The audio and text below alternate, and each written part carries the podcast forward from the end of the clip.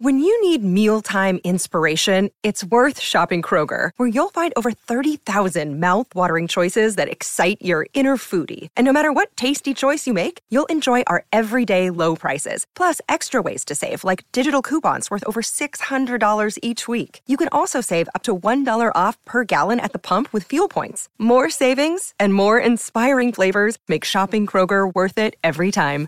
Kroger, fresh for everyone. Fuel restrictions apply. This is the Jon Favreau is My Daddy podcast with Jessica Garcia and Monica Montoya.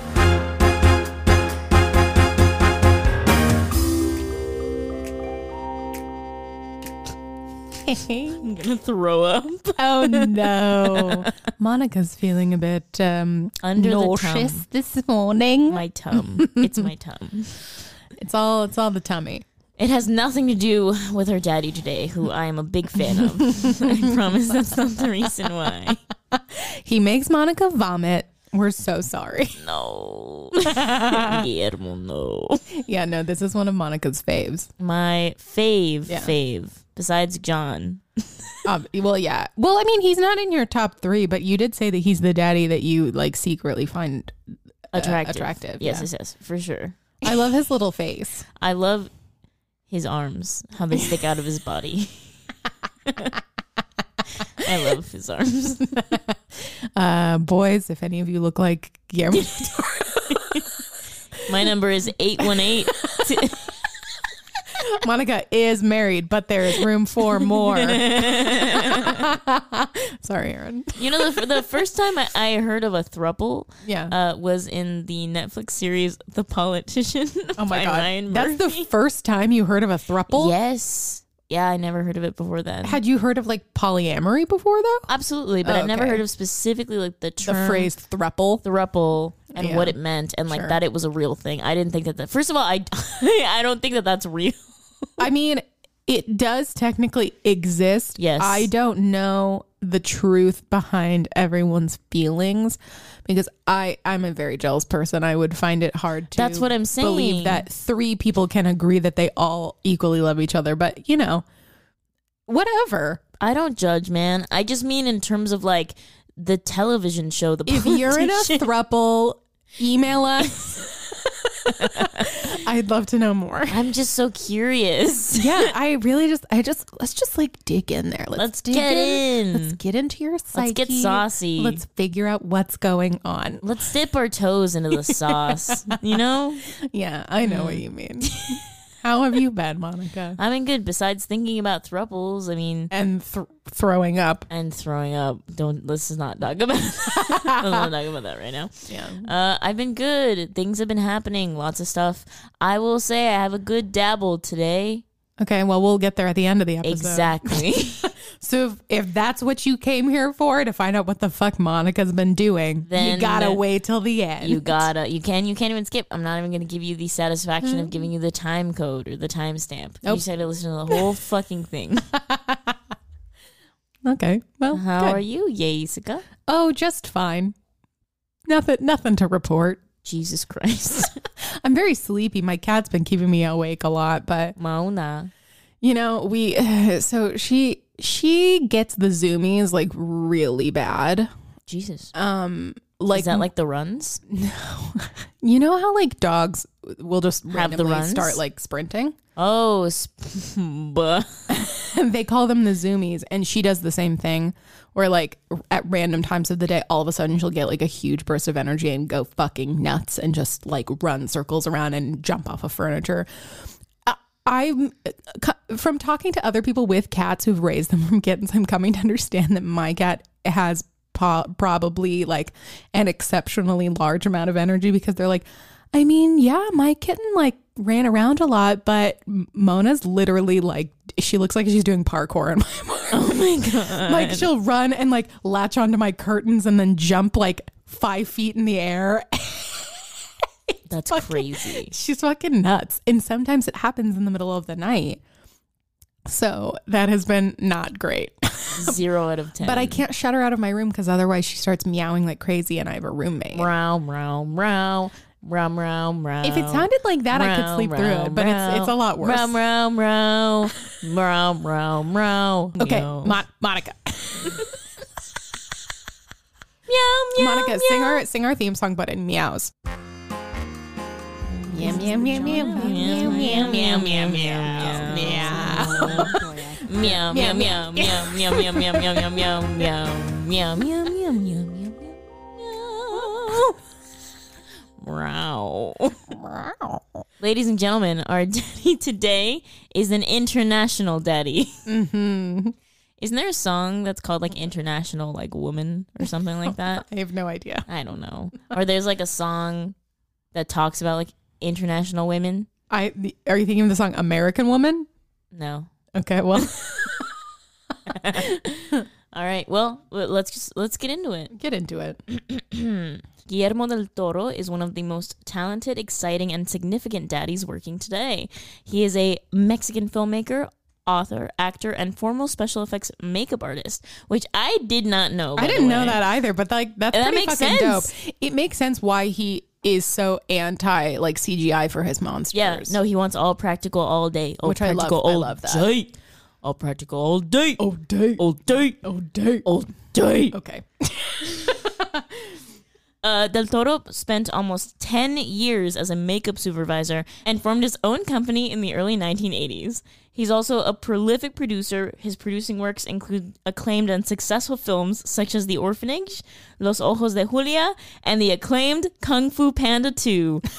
we love a versatile Virgil. Hell yeah. He's also an Academy Award winner, which we should probably add in there. Probably. He's won he's won a few. He's one of you askers. Something like that. Who knows? I think we just wanted to focus on his makeup background. I think it really bleeds very well. Yeah, so we're not discussing any of his films. We're just discussing various makeup looks I know. that Guillermo has completed. his looks. Sometimes I, I lie awake at night and think about maybe him like having a YouTube channel that's like a makeup YouTube channel. Like, can you imagine Guillermo as like a guru, like a makeup guru? I I would die. Hola, sisters. Welcome to my channel. He ends up having like a fucking ColourPop collab. Oh my god. Colourpop X Guillermo. the colors are like swamp and like the labyrinth, and it's like the labyrinth is a stone gray. One of them is just egg. The fawn. Oh man. Oh, red, crimson peak, clay, incest. Uh, but Oh, anyway, that shit's good. Guillermo, this is us telling you to start your YouTube channel. You're missing out on millions, dog. Millions. Millions. You could have a house in Studio City too. That's only black and white. Nothing else. No other color. Oh my god. Uh, The shade. I know. I was gonna say. Don't forget to hire Mr. Kate as your designer. What's our first movie, Monica? Incredible. I'm very excited to announce our first movie, which I did not know that the fawn was named Pan, and I was very confused as to why it was called Pan's Labyrinth. I mean, I don't really know if they officially say in the film that his name is Pan. Do we know if his name is Pan? I that, that truly is like the only thing I could think of because, because then, his then what the fuck? Then what the fuck? You know what I mean? Like it just doesn't make any fucking sense. Yeah. Like the Spanish one is like the labyrinth of the fawn. That makes sense. Why didn't we just call it the Fawn's Labyrinth? it doesn't make any sense? Who is Pan? Who is Pan? Tell me. Uh, Pan's Labyrinth came out in 2006, written and directed by Guillermo del Toro, obviously. In 1944 Spain, a girl named Ofelia, played by Ivana Baquero, fascinated with fairy tales, is sent along with her pregnant mother to live with her new stepfather, a ruthless capitan of the Spanish army. During the night, she meets a fairy who takes her to an old fawn, played by Doug Jones, voiced by Pablo Adan, but originally voiced by Doug Jones. Yeah, poor little baby. Oh God. didn't have a didn't have a rough enough voice. Hey, Ophelia. El fauno. El fauno. uh, in the center of the labyrinth, he tells her she's a princess, but must prove her royalty by surviving three gruesome tasks. If she fails, she will never prove herself to be the true princess and will never see her real father, the king, again. holy shit, Holy the shit. stakes are high, High stakes. high, High, high, high stakes. high stakes. Not to mention, there's a fucking war literally flapjacks to the fucking in her ceiling backyard. stakes. I know, I know. so okay, I was telling you this earlier. Yeah. I don't like war movies, No. and I don't like fantasy movies. Okay, well, that's what like Guillermo loves that. He loves Yes. politics and he loves fantasy. Yes. so. So what I'm saying is it works so well in this film. Mm-hmm. Like I just think you know, the war backdrop with like all of the fantasy elements, like that works so well. I think that they they honestly go like hand in hand. I could not imagine this movie without one or the other. Like I couldn't it wouldn't be the same. I don't think it would be as captivating if it was Not just like a girl with a normal life who happens like one day a fawn contacts her. like that's not cool. Hello? Is this Ophelia? Um, I've tried several houses up until now. It is me, the fun. Pan. um, but yes, Monica, I completely agree with you. I don't think it would be as good. I think the stakes needed to be that high, and I think she needed to have like that evil stepfather who was like evil for a reason, so evil. rather than and even like I mean, okay, like gratuitous violence is not a reason, but what I mean by having a reason is that like he's a war captain, like an army captain. And you know, torture is part of the bag, unfortunately. Then, Unfortunately. Yeah. um, so like he When needed to have like justified Means. in quotes, you know, e- evil yeah, within him. justified evil. Uh, this movie, this movie fucked me up. I'd never, as much of a fan as I am of Guillermo, I've seen almost all of his other films. This was the one film that I have not seen. I've even seen his like other Spanish films. like the devil's backbone. I and I've yes, yes, I have, and I've seen Kung Fu Panda two. Liked it. It was fine. Didn't like it as much as the first one. It was a valiant effort. Would we call that his movie? He produced it. Okay, well that doesn't mean anything. you know what I mean. uh no, I I like I said, I don't I also just don't understand war movies like in the sense like in the logistical sense. It's not that I I don't mm-hmm. understand them like as an art form or like as a genre. I get that. I don't understand like the logistics of war. Sure, I I don't know enough about it or like this war in particular that they're fighting Exactly. uh, to be like, "Oh, so that's why this is happening." yeah. Uh, Or to like fully understand people's intentions. Exactly. So like a lot of the film, any like scenes in the film that involved any sort of like tactics or like wars Yeah. things, war things, I did not really 100% jump on board with Sure. in terms of the logic train. Well, I think for this movie, obviously there's an added level of like understanding if you do know exactly what is going on in that in that mm-hmm, mm-hmm. area of the plot. But I think the point the the general point is just there is a war happening. Period. There It's a are civil war. There are rebels and then mm-hmm. there are like The other ones. the establishment. yeah. and she her stepfather is part of the establishment. Um but like Like in Star Wars. sure, yeah. Well, yeah, there's the rebels and the other ones. I don't know enough about Star Wars. I'm so sorry. The Imperial Army. But uh, so I think you're just supposed to understand like within this war there are two sides. Her stepfather is a big part of it. The end, she you know is part of this fairy tale world. I think it m- more so is just like a backdrop uh, for our purposes, at least. yeah. Um, I think this movie, after watching it and having three minutes to mull it over, Monica literally just finished watching this movie. uh, my initial thoughts are like, this movie is a lot. Like, this movie centers around like choices and like how choices impact other people or other things or your destiny. Like, I think it grapples a lot with specifically choice and destiny. yeah, Uh, and I think Ophelia is a really good. She's a very good protagonist in the sense that, like, I. She's a child, so you're angry with her for doing the dumb thing. sure. Uh, in a very different way than if she was a full grown like adult person. Yeah, you like under you understand her a little bit more. Absolutely. Like, um, I remember I was really upset in the scene where she was like eating the The grapes, fucking grapes. uh, with the pale man. Yeah. she was like, "Let me have, just let me have a snack." but he's fine. He doesn't have eyes. He doesn't see me, but his eyes are in his hands, bitch. They're in his hands. Well, the thing is, is she walks up to him and picks up the plate with his the eyes. I'm like, why wouldn't you just like take his eyes? I would take his eyes. I'd just steal his fucking eyes. I'd like, I'd skewer him, yeah, put him on a throw him in the fire. Yep, The end. kebab. Pale man defeated. Ophelia one, Pillman zero.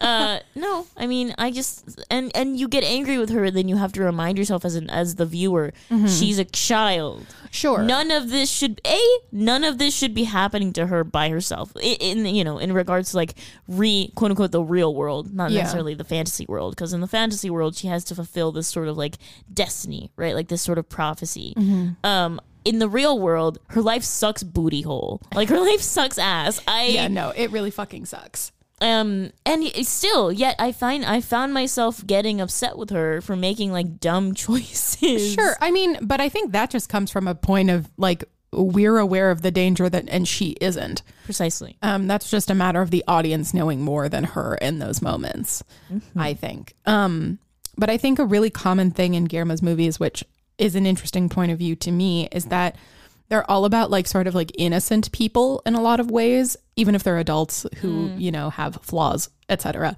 They have an element of like purity and innocence to them. And they have been dealt like a pretty shitty set of cards and then are forced to take on uh really big responsibilities. Or like impossible tasks. Exactly. Um and uh, but like they all have this like fantastical element to them which is where i think you get to see just like inside guillermo's child brain. No which is always like so fascinating to me.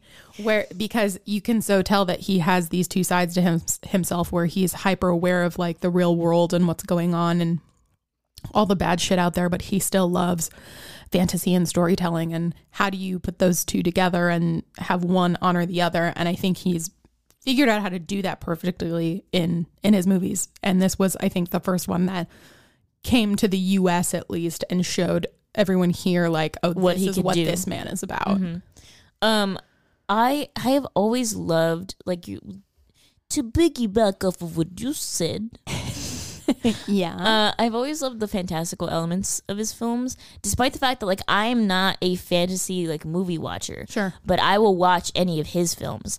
I think that what he does is so special because he takes these fantasy films that I don't like and he turns them into something that I do like because he injects like the real world into them. Yeah. He injects all of these like awful, terrible, fantastic, amazing things about living in the world that we live in yeah and injects them into a fantastical story.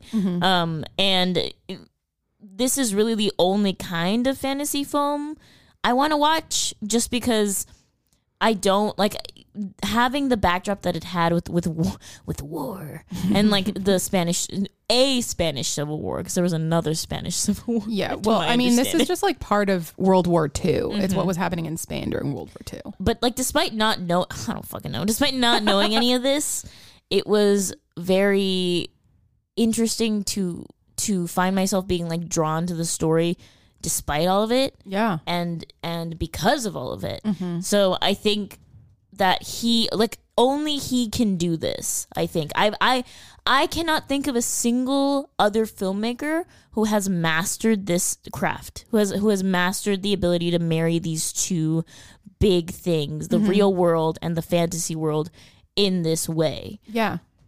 Well, I mean, it also helps a lot that like he doesn't for a lot of like the fantastical effects and like the monsters, etc.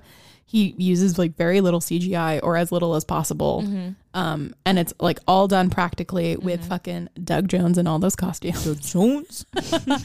And it- to make to make those monsters like real and tangible that an actor can actually work with is really really interesting not just from like a filmmaking perspective but it makes the story that much more real for everyone because you can mm-hmm. literally reach out and touch the thing that you think is not real. Yeah um so as i mean that would be fucking great to work with as an actor. I mean, You know, can you imagine like seeing the actual like puppets, the actual no, makeup? that's like, insane. to, right. To like be able to work with that to like bring that much reality to the story, that's crazy. Most actors nowadays have to like act to a green man Yeah, exactly. balls on his but it, face. sh- it shows that like to Guillermo, like fantasy is very much based in reality and like a mm-hmm. lot of it's tangible.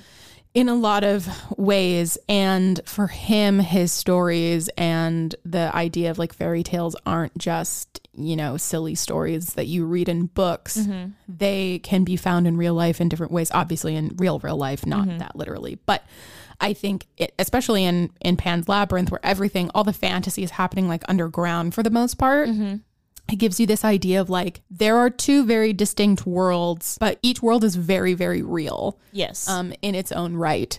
And together they also form like a real Their world. thing. Yeah. No, It's very I totally- strange. No, I totally understand what you're saying. Like, I think that something that sort of blew me away was the fact that when we got to like the like when we got to Pan's labyrinth, Yes. when we got to the Fawn's labyrinth, uh, it didn't feel that much different No. from the world up there. It didn't feel that much different. The only real differences was it felt older. It felt uh you know more ancient it felt it felt very like obviously like the presence of the place changed and and a, obviously and a like fawn. and a fucking fawn appeared. Uh, and like and like pieces of the set like Yeah. were changed, and it's it's a new set. Mm-hmm. I just think like specifically, I love that it doesn't feel that much different. Like you, I think to no shade to these films, but I think about like. I don't know. Like I think about like Alice in Wonderland, like Sure. the, the really recent adaptation, like live action adaptation of it with Mia. What's her face? What's her face? What's her face? Mia Wasikowska. Yes. well, I think is in Crimson Peak. Yes, she is. plays the one. I confuse her with every other blonde actress in Hollywood. You know, that's fair. Um, I think about like Alice in Wonderland or like any of the like new, C like fully CGI, Mm-hmm. uh, la- like live action uh Disney Quote, unquote, films. yeah. And I think about the fact that like when we're in the real world, it feels like the real world, and then we get thrust into like Candyland. yeah, yeah, yeah. and it feels so stark and it feels not real like it definitely doesn't feel real in the sense in the sense that pan's labyrinth like makes pan's labyrinth feel real. Yeah, like it's just another part of the real world that a lot of these adults don't notice or like they don't know about. yeah. Um, so and then I mean with the ending, which you know, spoiler alert, um, Ophelia gets shot and she dies, and then she she gets shot by the captain. By the captain yeah. And she dies and then but like her blood her the blood of the innocent because she sacrificed herself for the innocent you know um that's what makes her be able to be like immortalized and go live with her real like fairy king family. But like even then at the end of the movie you think like okay guillermo like he loves fantasy. This is a fairy tale. Okay cool. She actually does die but goes to like live with the fairies. Right. But then it takes you back to the real world and you're left sitting there going like, okay, like, was this just real for her? Is she actually dead in real life? I don't know. So even in the end, even at like peak tragic times, he's still going like, there is an intertwining nature of fantasy and reality that even I like don't know the limits of. and i appreciate that i think you see that sort of um un like you see the unknown in his films a lot specifically at yeah. the end of most of them I think the only one we'll talk about today that has like a clear ending is Crimson Peak. Yeah, yeah. And even then it's like, will the house rise again?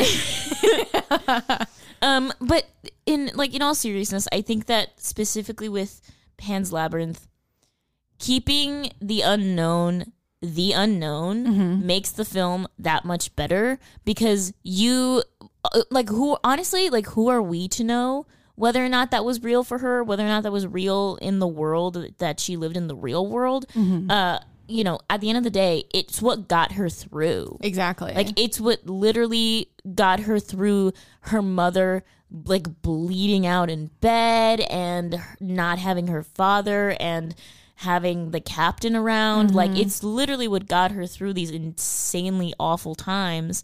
And honestly, like I don't as the viewer, I don't think that it's my Guillermo has made such an incredible story that I just don't see where I fit into it as the viewer for inserting like my opinion on whether or not it was real, if that makes No, sense. totally. Because the only nod that he ever gives to like this might not actually be real is when she's standing in the labyrinth with her baby brother and she's talking to the fawn, and then you see it from the captain's perspective, And he can't and see the it. Mm-hmm. fawn isn't there, but he sees Ophelia talking to somebody. Um, so that's the only time in the movie where they go like, "This might not be real," Mm-hmm. uh, which, but even then, I think it could just be a matter of children can see it or sh- just she can see it and adults can't because that you know happens in a lot of Mm-hmm. movies. or like purity can see it and like evil cannot. Exactly. Because, I mean, I feel I feel like if we were looking at it from the point of view of like the child, right, like her brother who she was carrying in her arms, I'm sure he could probably see the fawn, Mm-hmm. sure, being the blob baby that he is. But the captain can't. no, Or maybe it's not real, but I just don't see how we as the viewer fit into that story because it's not ours and it's it's what it's what got her to the end. And I think that if it was real, she's where she's supposed to be, and if it wasn't real, that's fucking sad. yeah. Well, and uh, I mean, also he's very much like all of his movies are in like they're arguing in favor of fantasy and in favor of um like you know daydreaming and things like that because the one adult in the fucking movie who believes Ophelia or like believes her uh, to an extent yeah. is is Mercedes. And uh, she I mean I don't think she actually thinks that there's a fawn but she at least like participates in a dialogue with Ophelia about it and makes her mm-hmm. feel validated and seen Yeah. and then she becomes like a really big figure for Ophelia in the movie and ultimately is like the only one looking out for her mm-hmm. And 'Cause- she and at the end of the day, like she unfortunately like this is the real world, right? She failed her. yeah she died. Yeah. You know, she she made this like personal internal oath to like keep her safe and take her away and take care of her and she died. And at the end, like I think that that's probably the most tragic part of it all is not just that Oph- Ophelia got shot, but Mercedes like literally crying over her dead body, like feeling incredibly like it doesn't matter that everything got, you know, uh, everything ended the way that it did with the war. yeah Um, because I've failed like the the epitome of innocence. Like this was the thing I was supposed to protect and I couldn't. Yeah. And the only hope I guess for her is that she's in a better place. Um, but yeah, I just I think that it's so I I love Mercedes as a character specifically like like you were saying starting a dialogue with Ophelia and like talking to her about like oh you know when I was younger I also believed in fawns and fairies and uh you know m- my mother taught me to never trust a fawn. Like uh and and that sort of thing. And and even though you can tell that she really kind of doesn't believe her yeah. she at least gives her something to hold on to that's tangible that's like well that might not be what i believe but i remember a time where i did fully believe in it. And i can sympathize with that and i can and i can relate to that with you and we can talk about it for a second and give you like a small sliver of hope in this garbage world yeah, yeah. I think he very clearly places value on like validating dreams and validating you know, Feelings. the fantastical and feelings, etc. Um, which is a really powerful message, even though the movie is fucking sad. It's sad as shit. Yeah, it was a powerful, mes- powerful message.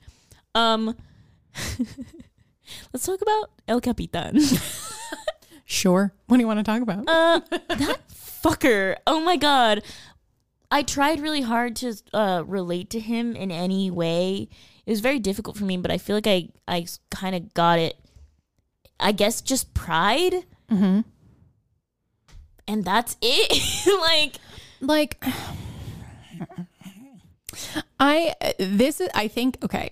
If I were going to critique the film, mm-hmm. I think his character would be where I would critique it. right.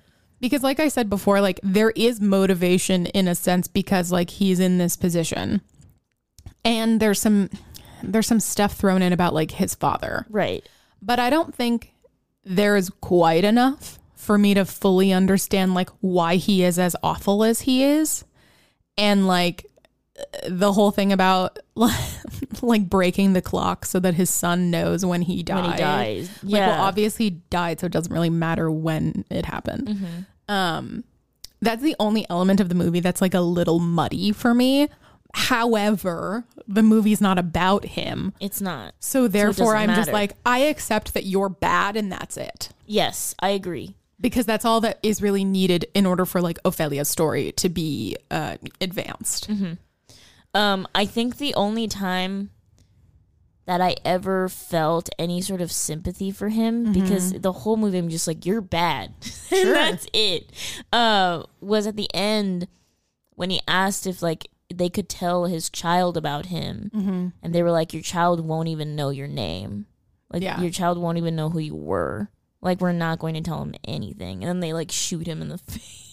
Which Guillermo In has like face. a whole thing about people like getting wounded in, in the, the, face. face. Every single one of these movies, I don't know about his other movies, involves a wound to the face, a fatal wound to a the face. fatal wound to the face. I Maybe just, it's a pride thing. maybe because like because you know vanity is all yeah, there's so much vanity associated. Yeah, but then I guess that wouldn't really match with uh, Michael Stuhlbarg's character in Shape of Water. That's his name, right? Michael yeah, Stuhlbarg. yeah, yeah, yeah. just making sure because he's not like a vain character. He's just a Russian. no, man. but he's a uh, yeah. Well, I guess it. Uh, we can go into this more with the Shape of Water, but I guess it would be because he was like posing as something Someone else, so it's like his facade has Yeah, been yeah, broken. yeah. Yeah. I guess that makes sense. I okay, fine, so. fine, Guillermo, I'll take it. Fine, Guillermo. we will take it.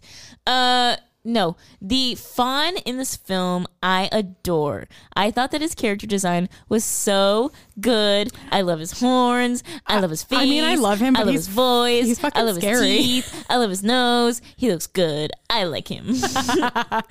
I thought the fawn was uh, legit frightening, I like him. especially his scary voice. I like his voice. I just this is a theme, however, in uh at least between this movie and Crimson Peak, where it's like these creatures are trying to help you, and I was like, okay, well, if they're trying to help me, why the fuck are they so terrifying? Like, if you want me to buy into your plan, maybe you should look a little nicer. You know what I think? I think it just just to make it more real, right? I I, guess- think I, I- I think it's just to make it more real. and I guess to like, uh, you know, ma- give the main character conflict and to make sure they don't just like trust them right away. I get it. I just don't like looking at it. I think it's not even that. I think it's just a matter of like, you know, people having empathy or sympathy or compassion for like pe- things and people and fawns who don't exactly look the prettiest. Whatever. He's not the prettiest fun fun in the bunch. and fauno. El fauno. El fauno. Oh boy. I think you guys should go watch Pan's Labyrinth. It's really good. I I mean I'd heard about it for actual years. I expected uh, the Pale Man to be in quite a bit more of it, but you know, Oh my god. he's the not pale he man. Scary. He's. He, I think of all the things in the film, he is the scariest thing to me. How- he looks like the inside of a thumb. The thing is, is like he, however, is like the easiest fucking thing to avoid. Just don't eat the food. You absolute idiots. Don't eat the food, and then he won't wake up and you'll be fine. Like, that's not that hard to do. And then this bitch Ophelia is like, no, I must eat. a gr- okay, I think that's the other thing I'm mad about. Of all the mm-hmm. things on that fucking table for her to decide to cheat and eat, she eats a grape. A I like fucking grapes. no, there was there was way better There shit was on like that there was some like uh there was like a cake, there was like a honey baked ham. up ham in- with pineapple on it. Yeah. Mm. Take a bite of that, girlfriend, if you're going to fucking awaken the pale man and have him come. I I mean, he doesn't run. He like, He like saunters. he saunters. he like, I can't even. He does I'm a trying to, like, walk. Do it with my, with my body, but I, it's hard for me to and verbalize. he's just like, wow, That's Monica's uh, noise for when she puts her hands over her eyes. wow. We're gonna take a picture of this for the gram. Okay. I don't like the pale man. He's scary. He looks like like a really, really, really, really, really old, like uncircumcised penis. Is what the pale man looks like. you know I'm right. Uh, and uh, stay tuned. We'll be back after these messages. Is that is that was that a Guillermo's like you know inspo image for this? And that was Pan's Labyrinth. In conclusion, that was Pan's Labyrinth. We went off on a tangent there. Oh my god! but we made it. Um, go watch it. It's great. I think you should probably watch some of Guillermo's earlier films too to also I agree. like to Yeah. understand his bridge between like his Mexican cinema and like then him transitioning into US popular like American cinema. Um, I haven't seen any of those movies, but I heard they're great. Yeah. So you know, his Mexican cinnamon and then transitioning into the US cinnamon. yep, All it. cinnamons are good cinnamons. I think the last thing that I'll say about Pan's Labyrinth is Okay, so we're not done with it yet. I'm just kidding. I literally I have no other thoughts. That was a joke. Okay, so now we'll move into our second film. Monica. Crimson Beware of Crimson Peak.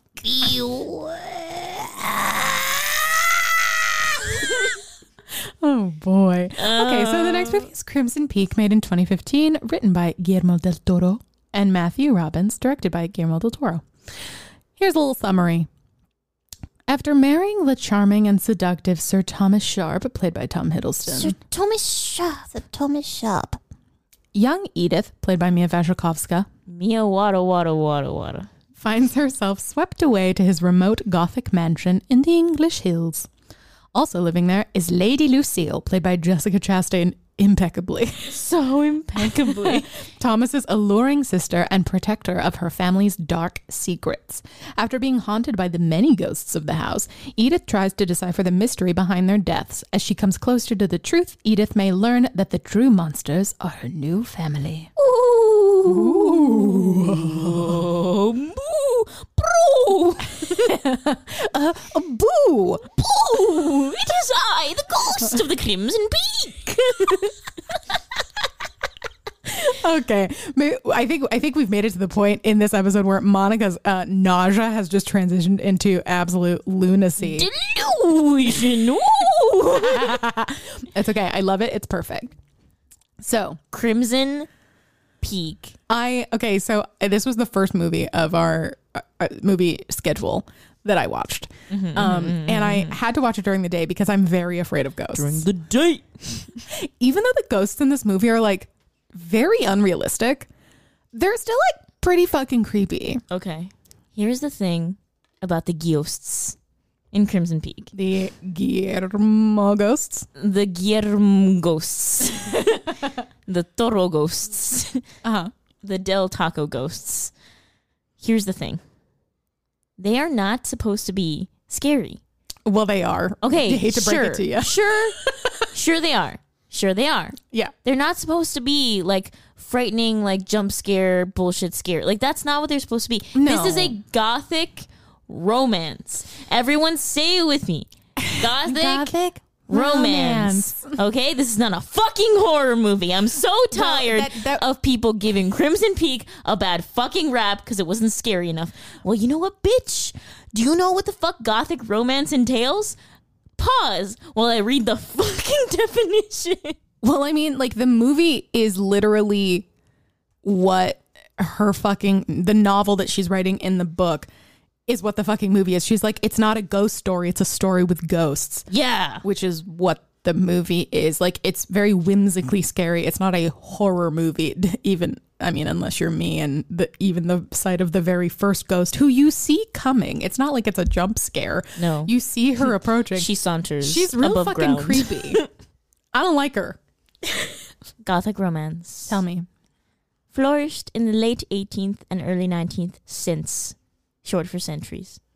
In England, Gothic romances were mysteries. Ooh, often involving the supernatural and heavily tinged with horror, but it's not horror, it's tinged with horror. Tinged with horror. Tinged. And they were usually set against dark backgrounds of medieval ruins or haunted castles or spooky houses. And that's Gothic romance. Wow. People. sir. so yeah, so that's what this movie is. Um, and I think that's very, very clear, which is why I don't understand why people don't like this movie. right. Um, Uh. I, What- fucking love this. What are your initial thoughts, Monica? my initial thoughts? So I went to go see this movie. I'm in the theaters with my friend Saba. As did I, not with you and Saba. uh, when it came out, and I was very excited. Okay, I was the person who was like, "This is gonna be so scary. I'm so excited. It's gonna be a horror film." I think it came out around like spooky times. it was Halloween, yeah. Uh, and it looked incredible. It had Tom Hiddleston in it. I was like, "Fuck yeah, let's do I this remember shit." the poster had, was like all eerie and had different layers of Yes. images, and then Mia Wasikowska's like this white ghostly Yes. being in the middle with her hair all up like all her. everywhere. Yes, Yeah, yeah. yes. So I so I thought I was in for like a thrill ride. Like I was Sure. like, I'm here for the horror. I'm here for the ghosts. I'm here for the jump scares. This is what I'm here for. Yeah. Halfway through the movie, I totally just changed my fucking viewpoint and enjoyed the, the second half of the movie. Yeah. Mm-hmm. the way it was fucking meant to.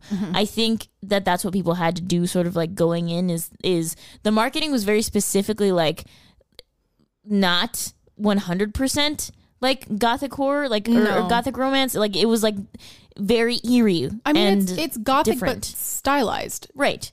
you know? Uh, and it, once you t- like peeled away the layers of expectation, I Mm-hmm. think that it is an incredibly enjoyable and brilliantly told story uh by the hands of Guillermo. I think that spe- like with this story specifically like no one else could have told it better.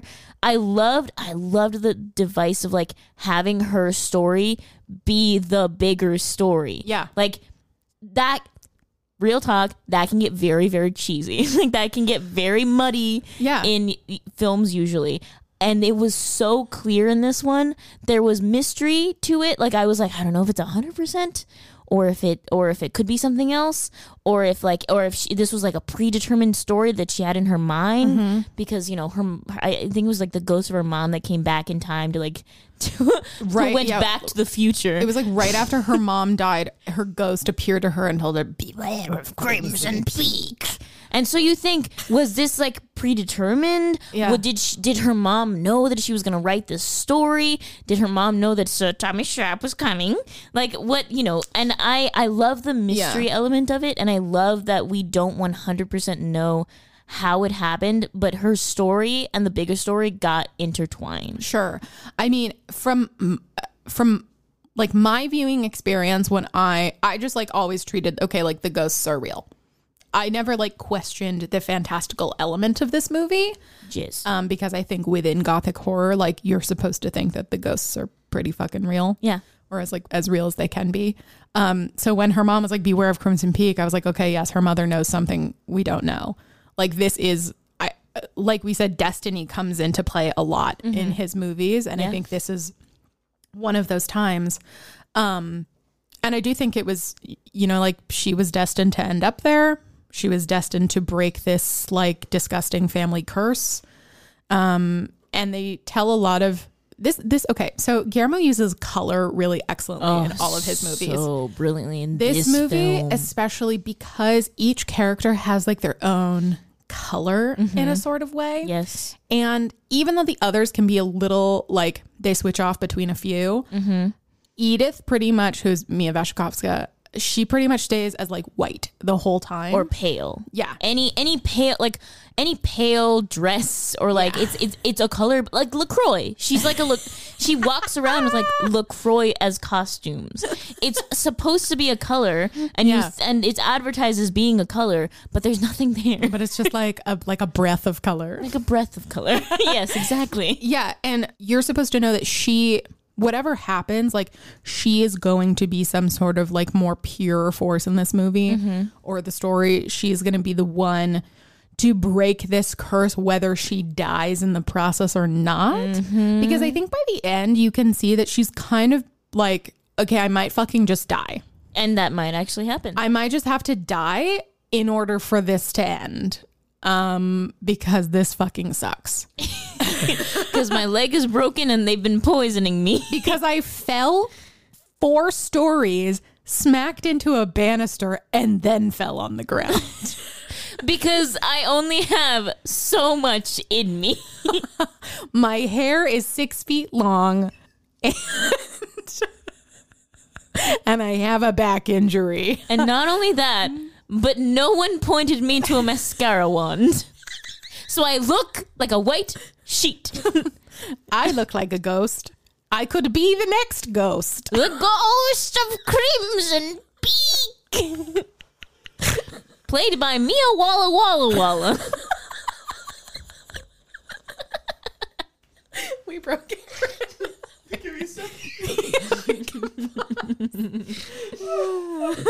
Finish my OJ. Aaron had to collect himself. Sorry about that, guys. We're just so funny. Sometimes our humor is too much for the common mm. man. Sometimes. But you know who is not too much, who's just enough? Who is just enough? Tom Hiddleston. Okay, I disagree. I think he is too much, but like in every like I like I want it. Like he's like he's like when you're really really when you've eaten a big meal and you're mm-hmm. really full, but you like know that there's cake in the fridge, and you're like, Oh. I am so full, but I'm gonna I'm gonna fuck up that cake. Yeah, you are. Yeah, you are. I don't give a shit if I vomit later. I I do. uh, Tom Hiddleston in this movie. First of all, a moment of silence for his pale booty that we get to see for like thirty seconds Oh in this film when I he never- finally takes her. Like I never thought I would get to see Tom Hiddleston like thrusting into a woman, and like squeezing his Mm-hmm. butt cheeks as he does so. but I have now, and what a gift! Oh my gosh. First of all, Tom Hiddleston plays an incredible villain slash anti hero slash person who we have feelings about. Yes, like okay, so I will circle back to Tom Hiddleston in exactly three seconds, but Yes. something I love about this movie. One, two, three. Monica, shut up. Something I love about this movie is that like the characters have so much like they're so layered Oh, yeah. and multidimensional. They're onions. and you're like, okay, like they're doing bad shit. This should be very like black and white for for our Mm-hmm, girl Edith. But it's not. There are a lot of like real feelings involved from everyone. I mean, Jessica Chastain's a little bit more like blanket evil. Yeah, that bitch, that bitch crazy. but even she has like you know, she's complicated. Reasons. She, has has reasons. So I I really appreciate that it's not like a cut and dry story. Even when fucking even when they're killing each other and they're all fucking stabbing everyone in the room, you're still going like but like if he apologized to her enough could they like maybe get back together? Could they work it out? Could they like go to counseling and figure it Is out? Is there like a therapist that can see them both, work out their issues? exactly? Um, I think I, I love that you said that because every like every single human being in this film has a tremendous amount of depth. Depth. Even the person that we see probably le- the least, which is the dad. who, Yeah, the like dad. dies. I think in like the first like 20 act. minutes in, yeah. Yeah, he um, gets his fucking head smashed He gets his head smashed into the sink. Uh, I'm not a fan of like body horror, but I think that that was done so quickly, swiftly, and like, I did look away at like the third blow. oh yeah, that was crazy. You actually you they, see his like skull. they turn the camera and, and you actually see into his skull and you're like You're like No this thanks. gross, this nasty. this is where I take my leave. no, thank you. Um, but because it's Jessica Chastain's character, Lady Lucille, or whatever the fuck her name. Shop. She's the one who's like who has the gloved hand and Yeah. who's wearing the darkened cloak, who smashes Mia Walla Walla Walla's dad's face into the sink. Exactly. Um, and Guillermo has a has a thing about like water and blood Yes. that I love. It like runs. I think he I think on a certain level he just thinks it looks pretty. Yeah, I I don't think that there's any other depth other than No. like it just looks sick. Yeah. It just looks sick. Like uh I mean, we'll get to this in the shape of water, but like the creature's like blood is very watery uh and mixed together it looks beautiful. Mm-hmm. Yeah, and then Uh, at the end when Sally is like bleeding in the lake and blah blah blah yeah, blah yeah, blah. yeah, yeah, yeah. But in this movie, all of the blood on the floor looks so like swirly and like mixed in with the water and like and his blood looks incredibly watery because he's in a bath. Yeah. He's in, he's in one of those like old timey like 18th century baths. That's where uh like all the men gather together Where to there's like all beautiful shave. tile. Yeah. and- It's like gorgeous. it's like why can't we have that again? like I wish that was my bathroom. uh, and it's like beautiful in a way. And I think I think Guillermo does a really good job of like making death both incredibly gruesome and also strangely like oddly beautiful. yeah, I think that's just his method of. Uh, I don't. I don't want to say horror because Yeah. not all of his movies are horror, but there is always some sort of like tragic element to a lot of what he does, Mm-hmm. and he he finds a way to m- stylize even that. Even that, yeah. And it still looks real and it still feels real. It still feels gruesome and brute and awful. But you can't help but notice the really pretty blood swirling in the water. Like I, I hope that makes sense. Um It makes sense to me. I hope that makes sense. um Tom Hiddleston's character Yes. Is just at the end of the day, he's just surviving his bitch ass sister. That's really what he's doing. Yeah, because I have no doubt that she actually is in love with him, oh, like definitely. romantically. Mm-hmm. I have doubts that he is like as in love with her. I think he's just reached a point in his life where he's like, well, what else am I supposed to do? Her being his sister, right? Yeah. we we love a little light consensual incest. Yeah. uh It really spices things up. it really makes the gothic romance that much more gothic and I mean, romantic. It takes the the level of terror that these characters are feeling and then just goes, you know what the fuck else? They're Incest. fucking too. Um Oh my gosh. What cuz that was like a twist. That Oh, was like yeah. because you're like, why is he never in bed when she why does yeah, like night? why does he never want to like touch her or like be with her? It's so Yeah. weird. It's so strange. Because he's boning his fucking sister. It's because he's boning his sister and his sister wants him all to herself. Mm-hmm. How odd is that? Yeah, really fucking odd. oh my god. Poor Mia Walla Walla. Like she her character. I mean, Edith. poor poor Tom Hiddleston. I mean, his name is also Thomas in the movie. I know. so Thomas Shop. so Thomas Shop. uh Edith, Edith is incredibly pure and innocent and her decisions are so stupid like but the thing is you believe them you believe that she would make these decisions that because you think she's an educated woman she's a smart woman. She would know when something sus and shady is going on. Absolutely not bitch. When you're in love and your dad just died and you have no one what are you gonna do? Go to the clay house. That's what the fuck you're gonna do. Marry the guy. Marry sir thomas sharpe. Go have have a room next door to his creepy ass fucking sister with her all her fucking keys mm-hmm. and her weird outfits. That's what the fuck you're gonna do.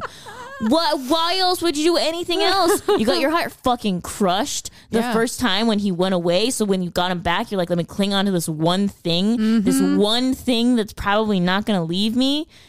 And what with that other guy? The other guy. What was his name? Uh, I don't remember his name, but he's played by Charlie Hunnam. Let's call him Charlie. He's a doctor, Doctor Alan McMichael. He's super into Edith, like Yeah. super fucking into Edith, and Edith, Edith doesn't see him because, of course, he's like the safe choice. Of course, he's like the familiar choice. He's the one who's there, who she sees as almost like a brother figure, really, to like Yeah. help help out her dad and help her out, and that's kind of that. Mm-hmm. Even though, like in the beginning, you see like him making advances and asking her to do things with him, and she's always like no, or Sir Thomas Shop always gets in the way. yes, correct. Uh, but anyway, in the end, I mean, they get together, so it really. I mean, I think you're supposed to assume that they do. Uh, I don't know.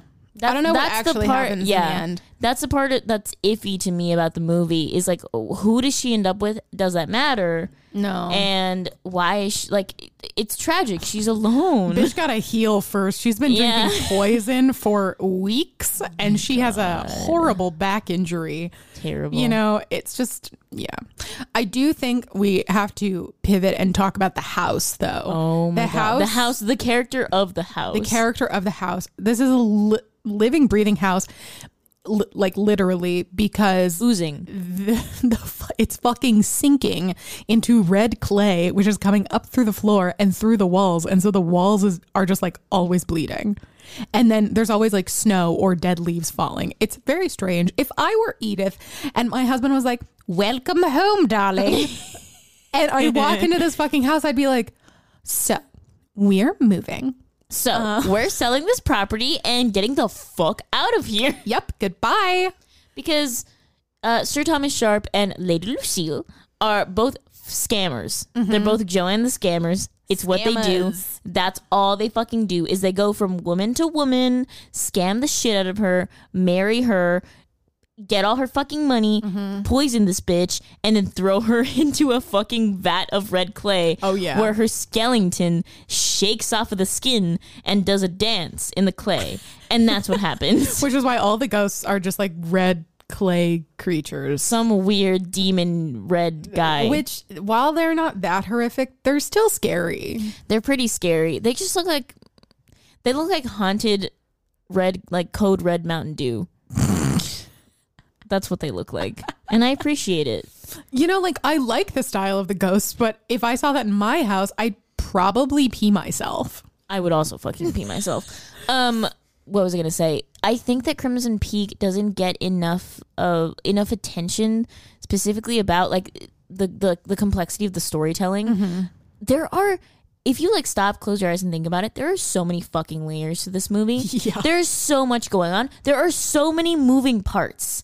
So many. And I think I think that the script is written brilliantly and weaves everything together and and obviously like this the the style of the of the movie is so beautiful and the costumes are gorgeous Yeah. and like everything's very believable. The two worlds as we talked about before with Pan's Labyrinth, the two worlds of like the the red ghosts mm-hmm. and the and the clay house and the like the quote unquote like real world Yeah. of like America and like the streets and the houses and the parties and the piano playing and the whatever.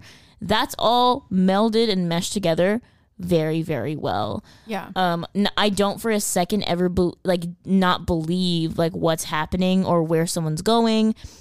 The setting changed s- I I think subtly enough to the uh like the sinking house very well Yeah. because it wasn't it wasn't a it wasn't a huge like drastic change. No, it's not like she walks into this house and all of a sudden you see like a giant pool of red clay. It's like, you no. just see like cracks. You see cracks every every now and again you see like like shadows or like mm-hmm. glimmers or something and like it what I love about this film is it builds. Yeah. Like towards the end the house is fucking cracked open.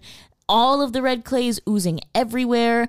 It's like the ceiling is completely caved in. Like it's got all of these like um eccentricities to it. And all of these like all of these damaging points that it's at the point of like essentially no return. Yeah. Um, but I love how subtle it all it all is. At first glance, you walk in and there's yeah, there's like a little baby hole in the ceiling. like sure, Well, like, there's some cracks every clearly- now and It's again. very clearly like a old decrepit house, but you're not sitting there going like, "This house is fucked." like this house is fucking haunted. you don't you don't think that not for one second. You just think it's fucking broken. No, and because like the outside is pretty normal too, you're not thinking like turn around and run away. Like you can still get out of here. But then there's that really powerful moment where like the blizzard starts Oh my god! right out it's in the middle of the night. She realizes like I have to get the fuck out of here. And she's like in her creepy nightgown with the huge sleeves mm-hmm. with her six foot hair. Yes. And she's running down the halls and she's like, I have to leave. And she runs to the giant front doors and throws them open. And it's a fucking like crazy blizzard. And all of that snow like blasts into her face. And you're mm-hmm. like, Guillermo has built this world for us within a world. And na- this is where now the world is like no longer connected to the outside. No. Now it's by itself. And now you stay in that world, Yeah. fucker, and you try to survive. and if you go outside, you're in you're like it's you're literally like snowblind. Like Yeah.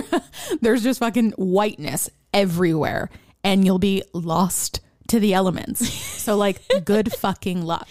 Oh my gosh. And like when she when she wanted to go to the where did she want to go? She wanted to go into town to Yes, the with post him. office. Yeah, yeah, yeah. Uh, and they got snowed in, and that was the first time, you know, re thrusting butt. Mm, that's when they got to bone. but that was the first time, and honestly, like I didn't fully understand it because the more that I saw how like sinister their connections were, Sir Thomas Sharpe and um, Lady Lucille, like Yeah. the, the more of their actions like the more of like their motives like started to unravel um i didn't think that they were actually gonna bone. Like i was like they're gonna get to the post office they're gonna get snowed in and nothing's gonna happen. And then she's gonna feel depressed as fuck. But that was a moment where you saw like two people who like loved each other yeah which is very confusing very confusing uh, as an audience member and also very believable because why else would she be there Well, yeah, and it also makes you go, okay, so this movie can can end a multi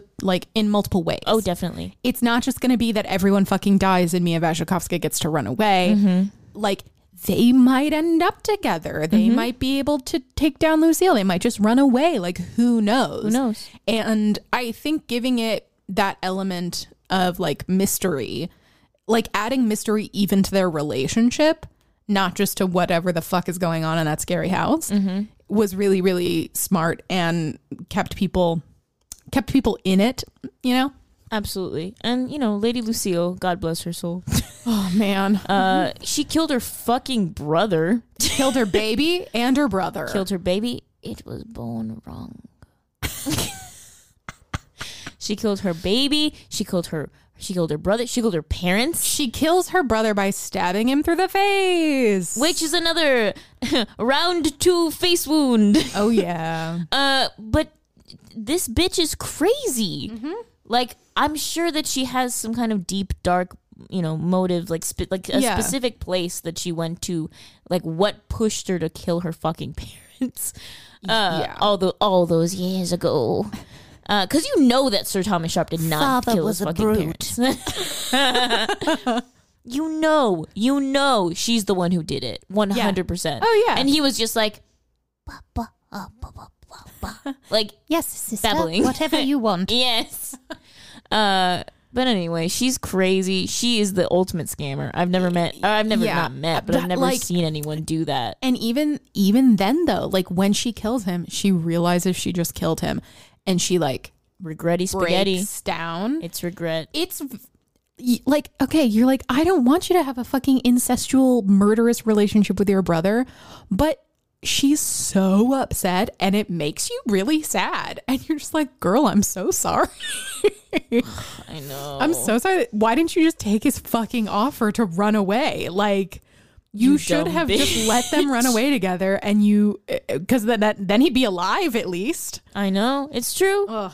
Uh, it's um. It's what this is what I'm talking about, and this is what you're talking about. Yes. About how fucking layered this movie is. Yeah. so many obstacles, so many ways anything could have gone, honestly. And the fact that each and every character has not just one, not two, not three, but like multiple motivations of why they're doing each thing. Yeah. And like their internal conflicts are all like vast. Like they have so many things going on inside of them, Mm-hmm. outside of them, external factors. Like this is a wild roller coaster of gothic romance bullshit. Yeah. Like I love it. I think that all the characters are completely and fully fleshed out and I don't know why anyone would expect any different from from Guillermo. I just think that with this movie specifically, I would encourage people to rewatch it, give it a chance, watch it with a different lens, um, and not expect to be like totally horrified, but No. instead be blown away by how complex the stories Yeah, are. by the world, by the story. Like we've said it a thousand times. A thousand. Guillermo is a master world builder. That's what he does best. And I think a lot of people looked at this and they're like, it's just a fucking house. Like that's not an interesting world. It's like yes, and they it don't is. like read into it enough. And uh, I don't want it to sound like I'm reprimanding the viewers for not like thinking about what they're watching enough, but also like think about what you're think watching. about what you're watching. Think about the bowels of the house being literal vats of uh, clay. yeah. Think about it. Upset tummies are real. when you upset the tummies, the oozing starts. Monica's not just talking about her own tummy. She's I'm talking about the house's tummy. Ah, and with that, That is Crimson Peak. we bid you adieu, Crimson Peak. We, We have so much ya. else to say. It's just there's just so, it's, so, it's such a complex story. It's so such complex characters. Well, also when we talk about filmmakers, I have to remind myself that we're analyzing these films in regard to discussing the filmmaker. If you just want to fucking talk about Crimson Peak with me, I'll, I'll talk, about, it all Crimson Peak, with you, baby. I'll talk about Crimson Peak. But we got to talk about it how it relates to Guillermo as a filmmaker. Um, all day. yeah. So, so then that brings us to our last movie, The one, the only, 2017's Best Picture, the shape of water. and that would be The Shape of Water. like I said, made in 2017, written by Guillermo del Toro and Vanessa Taylor, directed by Guillermo del Toro. Eliza, played by Sally Hawkins, is a mute, isolated woman who works as a cleaning lady in a hidden, high security government laboratory in 1962 Baltimore.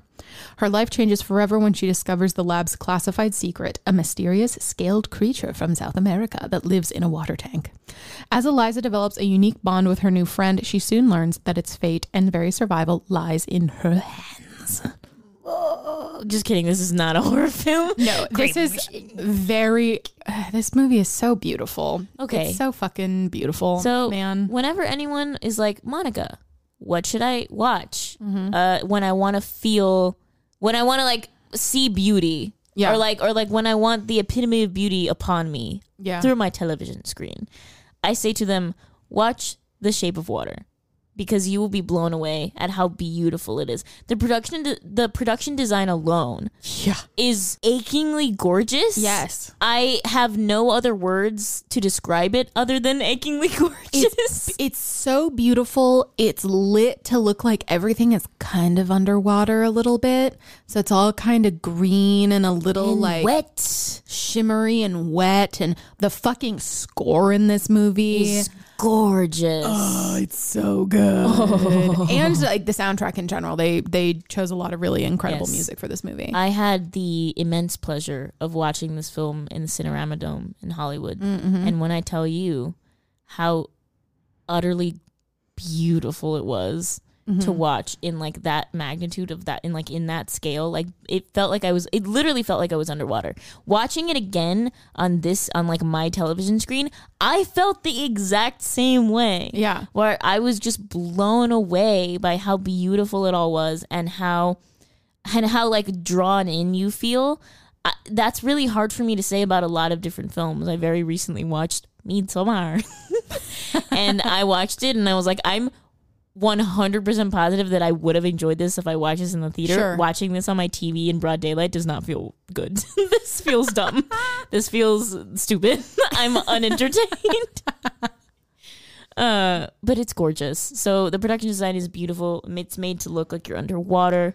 It's like all the lights all of like the all like the street lights are so gorgeous all of like the the neon signs and And like all the like because they live above a movie theater, so you see all the like little lights like peeking up through the floorboards, which gives it that other like watery feeling to it. Oh my god, it's so beautiful. I do I hear so there are some people who like don't love Shape of Water, and I don't understand why. like who jessica They're just people, Monica. and for those people, I think uh, one of the critiques I've heard is that like they don't do like Guillermo doesn't do his signature world building like he does in other movies.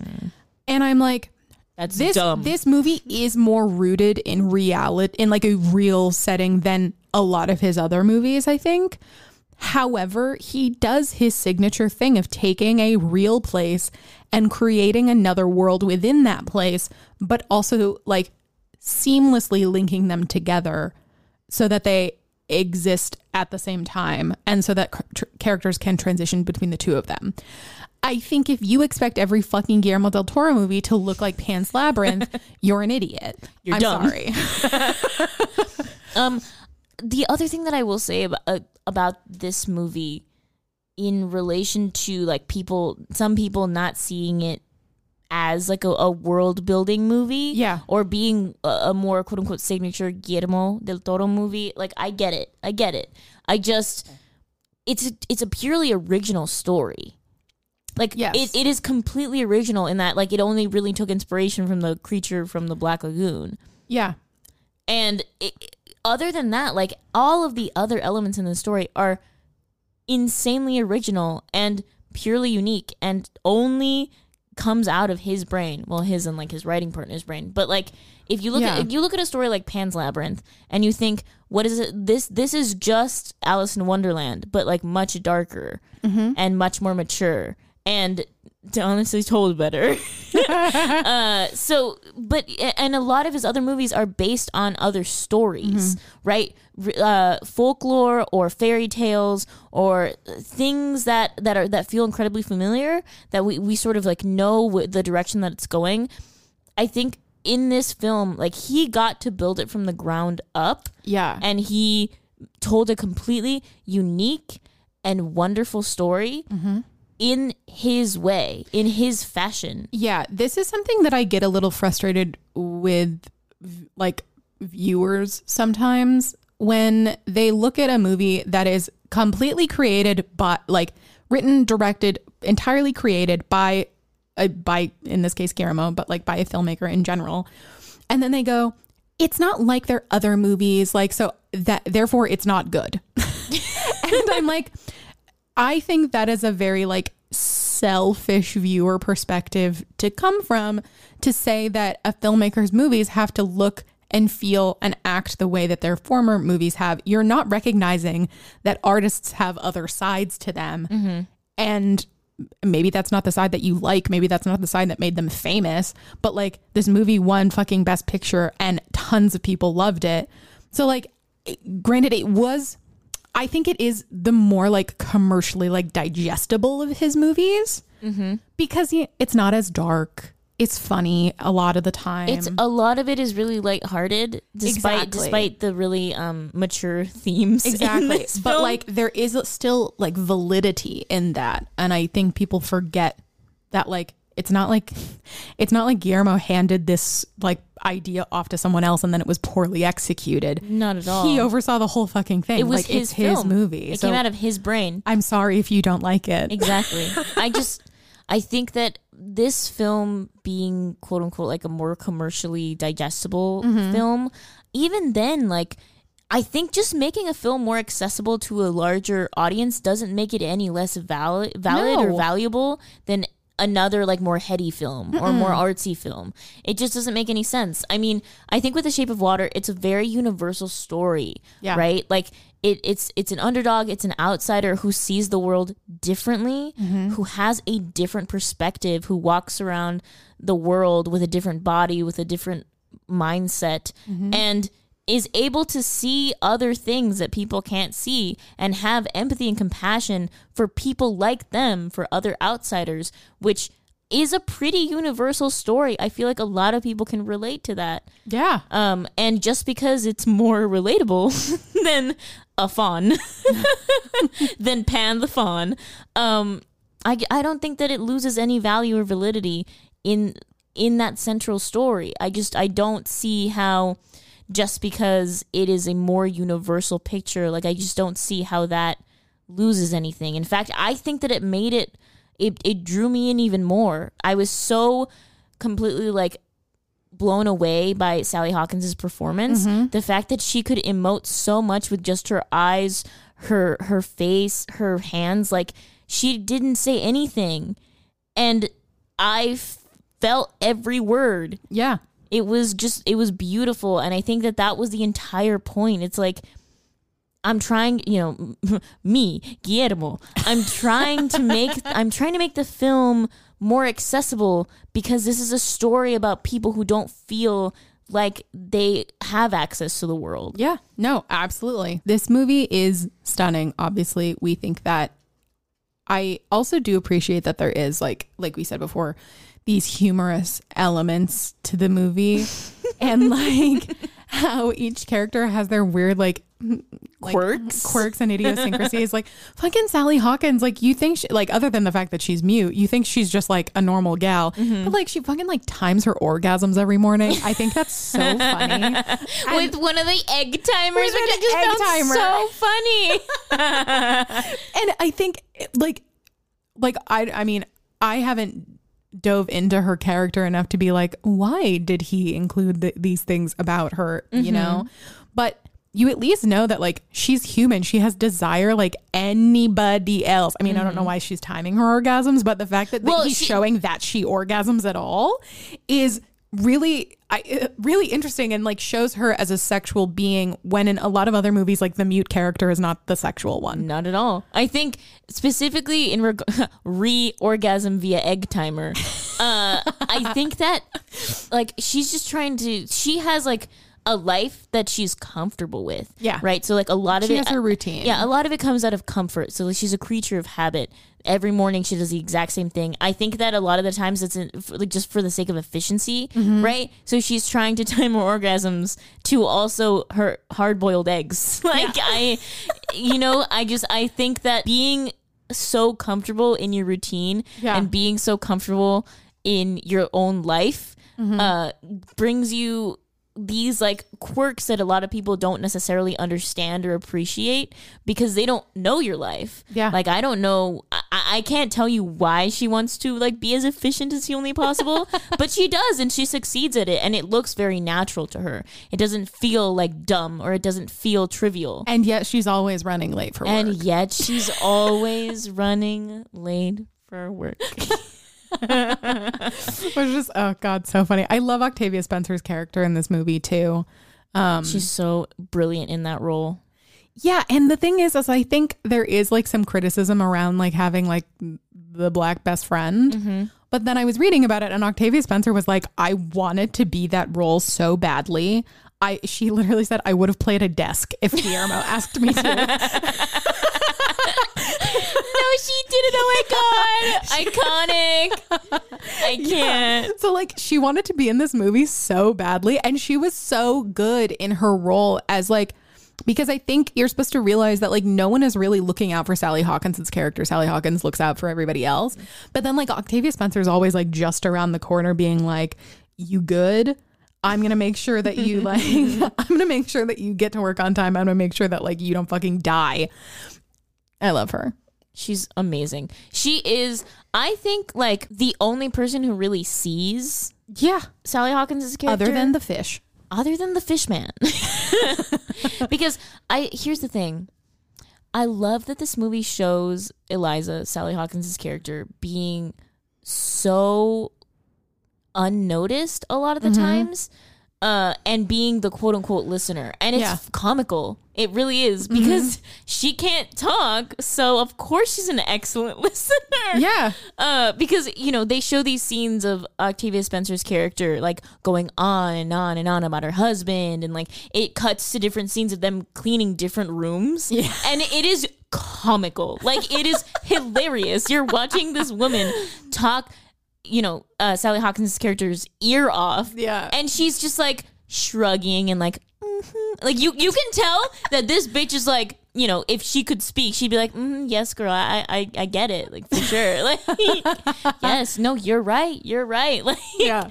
uh, and which is a universal thing. A lot of people have been in situations where someone's talking your, they're like their ass off, and you're like, "Mm-hmm, yeah, yeah." And it happens every fucking day for them. um, and they do the same thing with like Giles's character, where he like he has all these wants and needs and desires as a gay man, Yeah. a closeted gay Closeted man, gay man. uh, who is uh, her neighbor, and he talks her fucking ear off about nonsense, like literally like nonsense old movies about and- old movies about like his like hairline about about like his life about how he feels weird all the time. And uh he like because she like loki has no choice Yeah. he takes her on these like escapades to go get disgusting ass pie. Yeah, because he's in love with the pie shop man. because he's in love with the pie shop man. And Eliza's just like, this is disgusting ass pie, bitch. Like, I'm not doing this again. She signs that exactly. Um, I love that this film uses sign language. I love that this film is very physical. Like you don't have to say a lot to understand what the characters are feeling No. or or what they want, right? I think this is a big movie about desire and how you don't necessarily have to speak a- about your desire for people to understand what you want. and that everyone has desire. and that everyone has desire. Period. Which I I absolutely even fishmen have desire. yeah, the Fishman has no name, but played once again beautifully by Doug Jones. Doug Jones. Um, I a lot of people feel weird about the fish sex.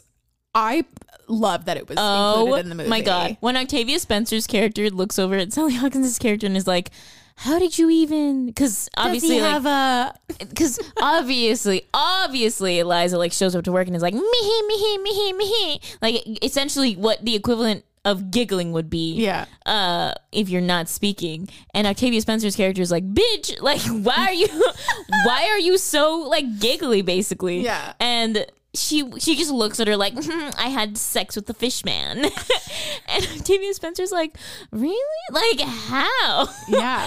and Sally Hawkins just goes like She does the hand does the hand diagram. thing where she she shows like how his penis, I guess, comes out of some orifice. it's like she put she cups her two hands together and then like separates them and then puts her finger through Yeah, yeah, and it's just so fucking funny. it's like boop. Yeah, like a lot of people were like, I hate that she has sex with a fish. And I'm like, I don't. Like, first of all, You do you. First of all, this is a fantastical movie. Like, please. You guys will watch siblings fuck on Game of Thrones, but you can't buy that a woman and a fish have sex in a clearly fantasy film. Please get a life.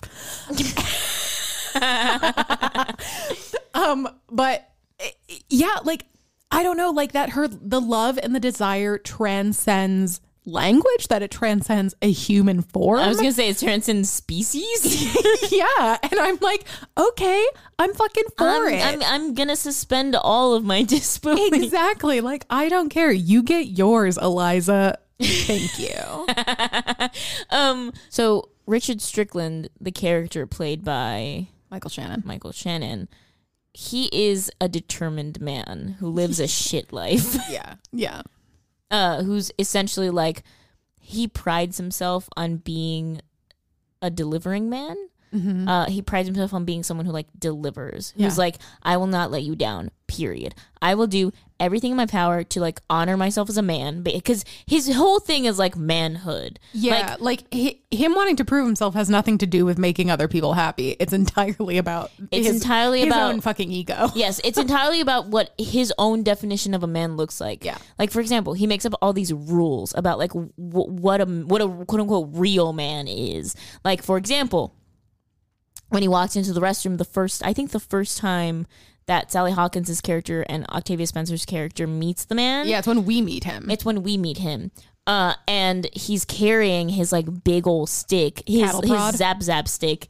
Uh, and it's got again with the fucking blood in the water. Mm-hmm. it's got it's got like blood dripping off of it, and it's it's very like watery blood, and it looks really pretty. But um, he like walks over to the urinals, and he first like washes his hands and then pees, and then he's about to leave and Sally Hawkins like tries to hand him a towel and he's like no bitch like you you can tell what kind of a man a man is by whether or not he washes his hands before he pees yeah. or before after or after. And if he does both, he's like, Not a to- man. Not a man or something. yeah. so he makes up all these like rules about what a man looks like to him Mm-hmm. and and part of it is delivering right so his entire goal in this film is to make sure the asset is what they call the creature it's to make sure the asset is properly examined and in his tank Yeah. and in his fucking tank. So when this fucker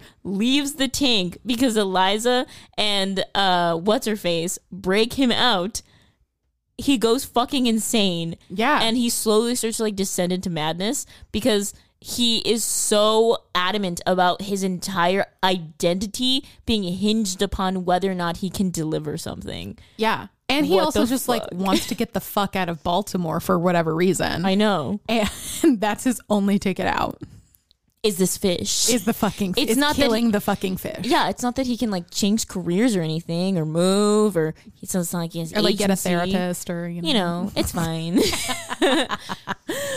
um, I love, I just love the way that Guillermo makes these characters and you understand why they do what they do. Yeah. There's no question. Like this man is very specifically doing this because he has a definition of what his identity looks like and anything tainting that identity is failure. Anything tainting that identity is wrong. It's like it's it it doesn't exist in his world and he tries to avoid it as much as possible. He does he does like he says it in the film, I do not fail. Like he does not fail Yeah. this is like this is going to happen. There's nothing in his mind that he thinks will stop him. Well, and as he fails, his body literally like starts decaying because he has these two these two or three fingers that the fish fucking like bit off and then he, they reattached them. And then they're just rotting on his fucking hand and they stink and like as he gets more like mad Worked I up, yeah. Yeah, they rot more and more and more and it's fucking disgusting. it's disgusting, but I love it. I love the connection with the character. Yeah. And in, and at the end of the film, or like in the last act, when he's uh giving this like long ass this unwarranted monolog Uh-huh. to Octavia Spencer's character, where he's like he has like she he has her pinned up against a wall in her own home. and her fucking husband And her husband's a piece there. of oh my shit. god.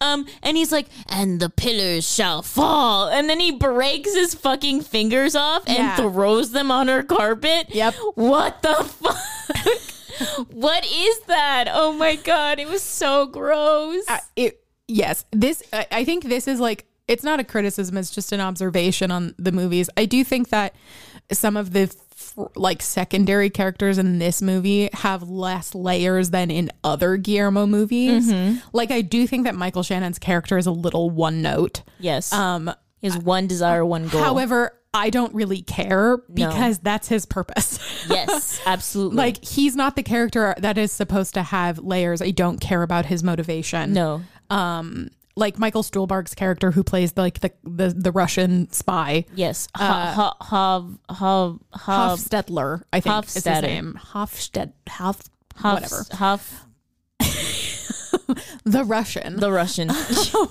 he he's not like as layered as some of as like Richard Jenkins and Sally Hawkins and Octavia Spencer. They're not as layered as the main characters or as some of the secondary characters in other Guillermo movies.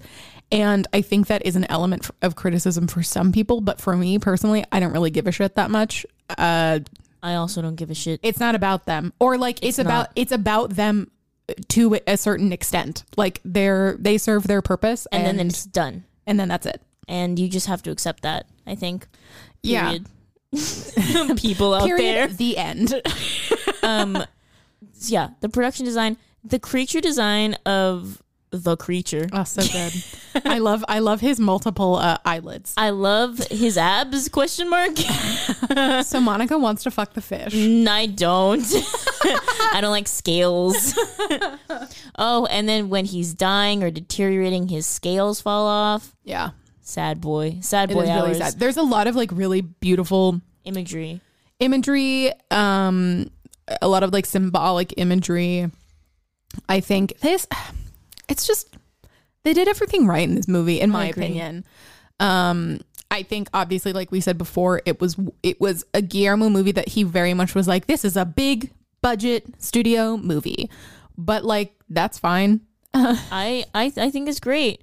Um in this film the fish and and Eliza have a romantic relationship. obviously Uh and I think in the scene where Eliza's like feeling rambunctious and she like floods her bathroom yes uh, and the water leaks down into like the movie theater on Uh-huh. like people's like heads and in their mouths and Yeah. it's super fucking weird.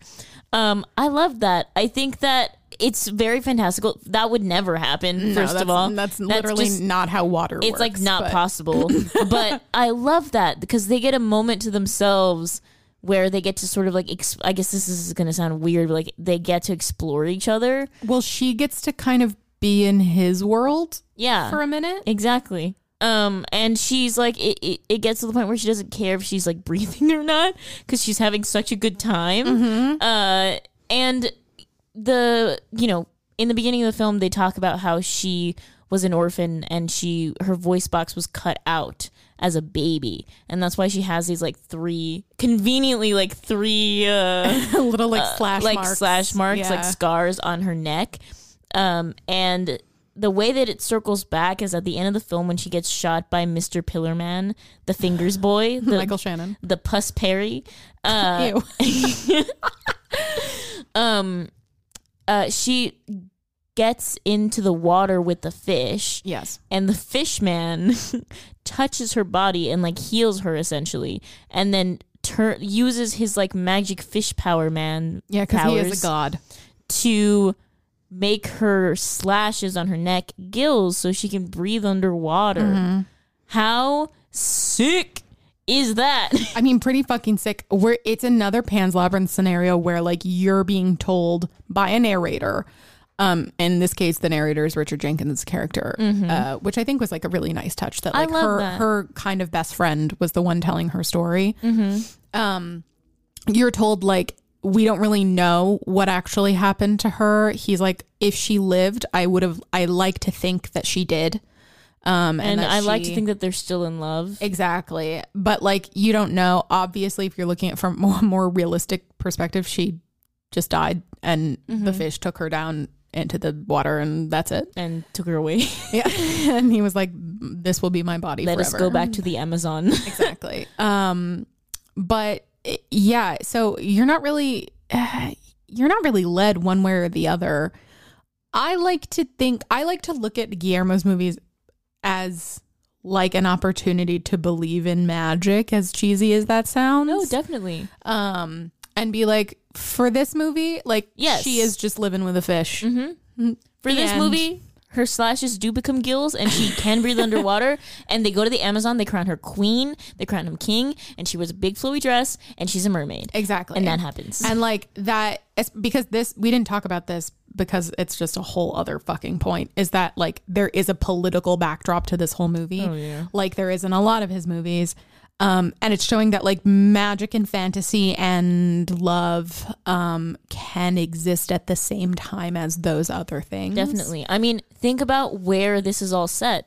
This is set in a lab, Mm-hmm. in a in a stone cold facility, like science facility. Yeah, yeah, yeah. Somewhere where the facts of life overshadow any like sparkle of magic or fantasy. Yeah. Like science is science, right? So like anyone in there would not even remotely believe that she can fall in love with a fish and that the fish has magical powers. Like they just don't that's not something that they would believe No. and it's not something that they would do like their their main motive is to like examine the fish and like Mm-hmm. use it use the asset uh in quote unquote the war um which again i don't understand how wars work so i'm well, not they're doing the person it. to ask It's, it's about like the space race. So they're Yes. trying to like research science to figure out how people could like live on the moon. Right, right. Uh, and they think, and they think that this fish is like the answer, or like Yeah. a- at least will lead them to the answer. Like an answer, yeah. Um, and I think with this film, the backdrop of the film being in like a laboratory where only facts are accepted, basically, mm-hmm. and being in the time period that it is, and honestly, honestly, this would happen now, but like. Eliza and Octavia Spencer's character and Richard Jenkins's character being able to just walk in and like steal the fishman. Mm-hmm. of course they can because none of them are seen No, ever. because she's mute. Octavia Spencer is black and Richard Jenkins is gay. And well, I mean, it's not like that's something that they can just see. But he's like an old man that no one cares about. no about. one cares for. Absolutely. And he's not particularly handsome or striking and Sure. he's I he love Richard around. Jenkins, okay? not the pie shop guy. Uh but yeah, I I love that that was included because I think that that's not that that is a that is a statement in the movie that I think a lot of people don't talk about enough is just the fact that you know people are like well this none of this, this movie doesn't make any fucking sense. Like how did no one catch them? Like how did no one know? Cuz they're not seen. The Yeah. whole point is that they are people who walk you know whose bodies like walk around this world unseen unobserved like uncared for they're not people who you would look twice at and think yeah for sure that woman that black woman that mute woman that gay man like whatever the label may be like that person is not capable of doing something smart or intelligent Yeah. or pull something off or again going back to like uh, characters doing an impossible task like they're not capable of that. Sure. i think a lot of a lot of this movie has to do with like desire and determination and like what to do when your desire is so great. Like like what what do you do? Like you have a choice to make what what's it going to be? And sticking to that decision and really going for it and the impossible task being more so like an obstacle that they have to go over like you could apply that obstacle to anything in life any other obstacle in life and have it be like a story about like overcoming or a story about like having so much desire you have to do something about it so i like that I do too. That's the shape of water. that was the shape of water which the title in and of itself is a beautiful title Oh, beautiful. the Um, shape of water And that was Guillermo del Toro. that was guillermo del toro Um, go watch his movies. Watch his Any. early movies. any of his movies just You watch them know. even hellboy watch that one too Even Hellboy. lamau Um, okay, so I guess then we'll move on to Monica. What have you dabbled in? Okay, so y'all know how much I love binging with Babish. Yes. he is a brilliant, brilliant man. He it's binging with Babish. If you don't know, is a YouTube channel, a cooking YouTube channel. It's where uh sort of like my love for cooking and also films like mesh together are able to like mesh together uh, and entertain me so he he basically takes like recipes from uh films or television shows uh he takes like like uh food or like a staple dish from one of those films or television shows and like tries to recreate it like IRL.